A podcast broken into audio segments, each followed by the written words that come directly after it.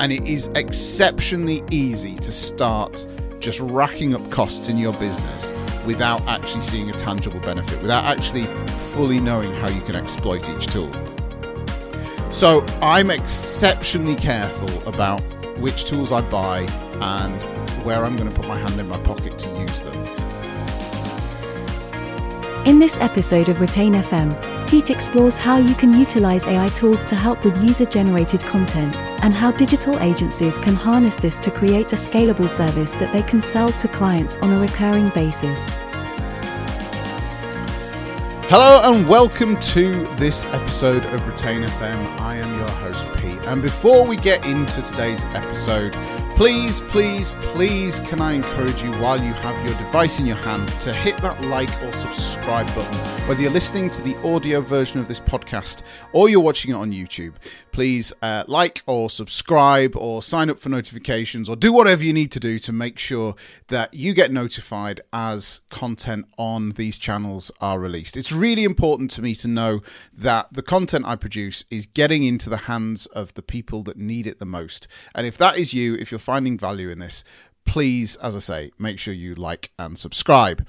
So today's episode is part two of a two parter to do with user generated content or UGC for short. So if you haven't listened to part one, which was all about uh, what UGC is, how it can be systematized, what a what a UGC strategy can look like, and how you as a digital agency can sell UGC, then please go and stop right now after you've liked and subscribed. That'd be great. And uh, go and check out episode 160 and then come right back here where we're going to be talking about how we can use AI tools, how agencies can use AI tools to deliver UGC retainers for their clients.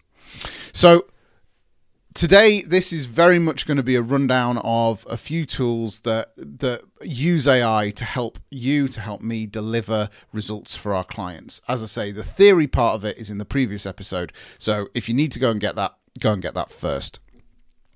Now, it's worth saying two things before we start with uh, the the tools themselves. The first is that the benefits of these tools for us as agency owners lie in the efficiencies that they provide. It's the tools that are going to make our processes scalable so that we can serve hundreds of clients with our process if we need to, and know that we're going to achieve results for them each and every time. For that's for every client every time we run our process. If a tool isn't serving that purpose, then really it, it's a bit of a waste of time, if we're being honest. The second thing is that I'm not suggesting for one minute that all of the tools I'm about to mention uh, uh, should be used uh, by a single agency. You'll see when we get into them. In fact, I'm going to group the first four or five of them together.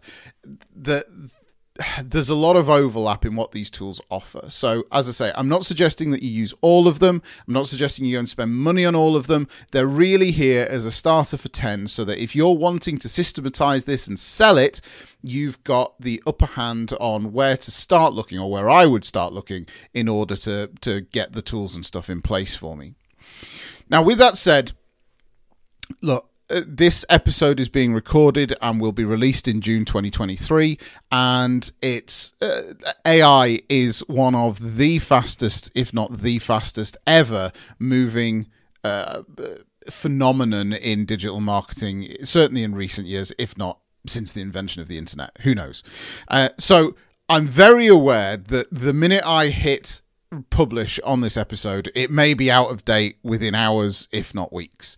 So, again, go do your due diligence. If this only serves as a starter for 10 for you, then that's what it's intended to be. So, please, please take it as it's intended rather than as a, a, a gospel type list. Um, so as I say, the f- the first few tools, uh, these are the ones that have the biggest overlap, and really they are very much in the brand monitoring, social media management, and content curation kind of areas. The tools themselves are Tint, Nosto, that used to be called Stackla, uh, Social Native, Crowdfire, and Social Sprout. Now, look, all of the, those five tools, they all have their own sort of intricacies, they all have their own quirks, but generally speaking, they all allow you to monitor the the internet for user generated content that is put out there by the clients, uh, your clients. Uh, clients essentially your clients customers. Um, and then they all suck it in and allow you to do a number of things with it. That will be to create social media content for your clients. It will be to um, curate related content to do with those, that user generated content again for your clients. And then, of course, it will help you uh, track and monitor the results that you're going to achieve for your clients, be that uh, traffic to their website, social shares, review numbers, uh, Google map listings, all of that kind of stuff. Now, I'm not going to go into each one independently. As I say, they all do have their own kind of quirks. Um, quirks to this. Some of them, for example, uh, Nosto is very much based around more of the influencer marketing side of things, whereas uh, you know things like Crowdfire and Social Sprout they far more resemble kind of social media management software that you may be used to before the AI elements came in. But they all they all benefit from some kind of AI um, they all benefit from some kind of AI influence within themselves. Uh, for example, Nosto, taking that as the example, uh, that uses AI to discover and curate online content. So it takes what it finds and then uses the AI to create the content that you can share for your clients.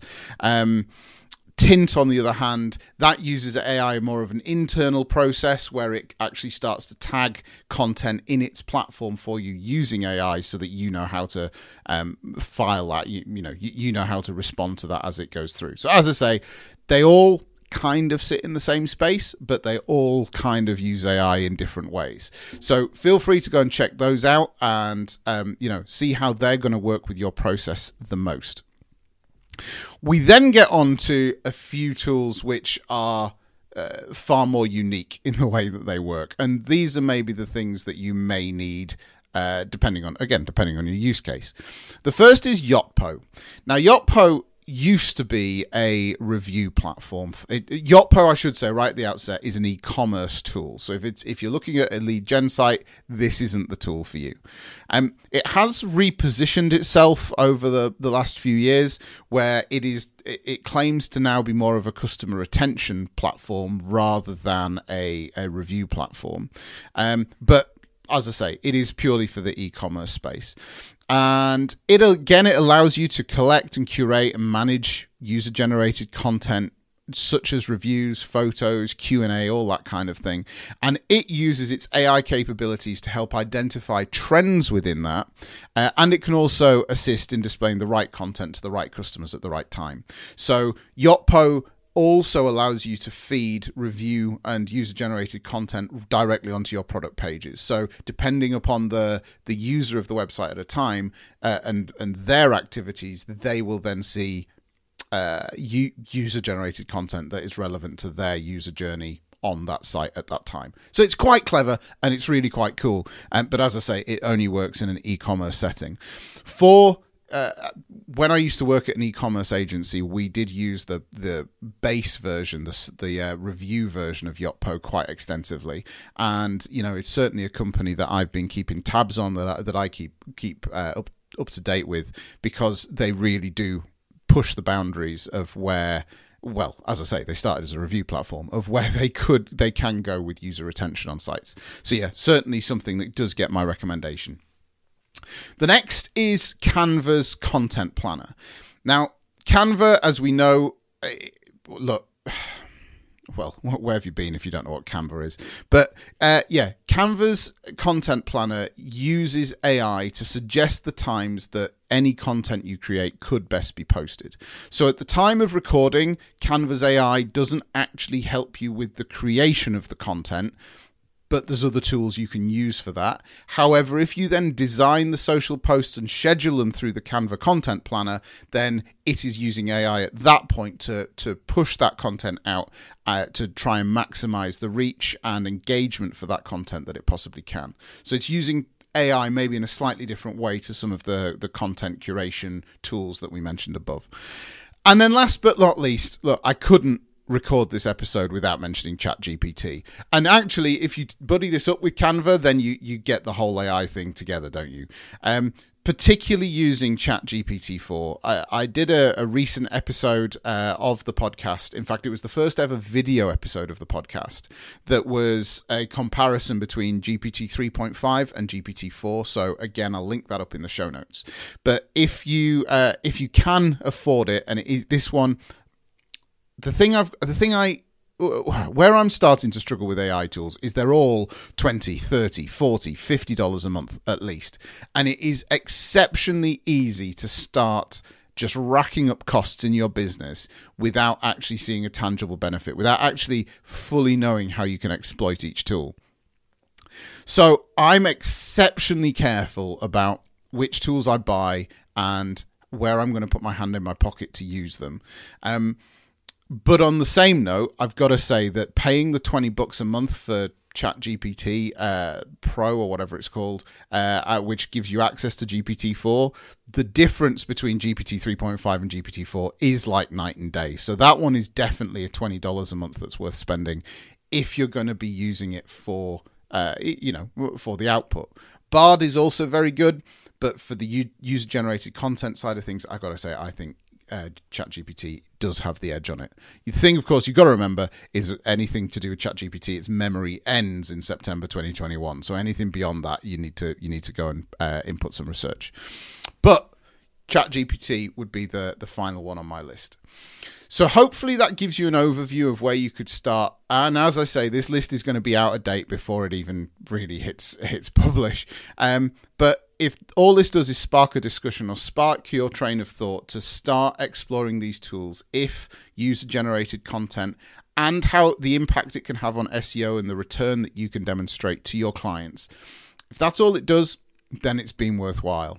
So if you've got something out of this episode, please uh, please give it a like. As I said, uh, make sure you subscribe, and if you if you want to, feel free to share this podcast with somebody that you know. It's the best way that the podcast can grow. That's it for this episode. If I don't see you in the subscribes, if I don't see you in our Facebook group, then I will certainly see you in the next episode.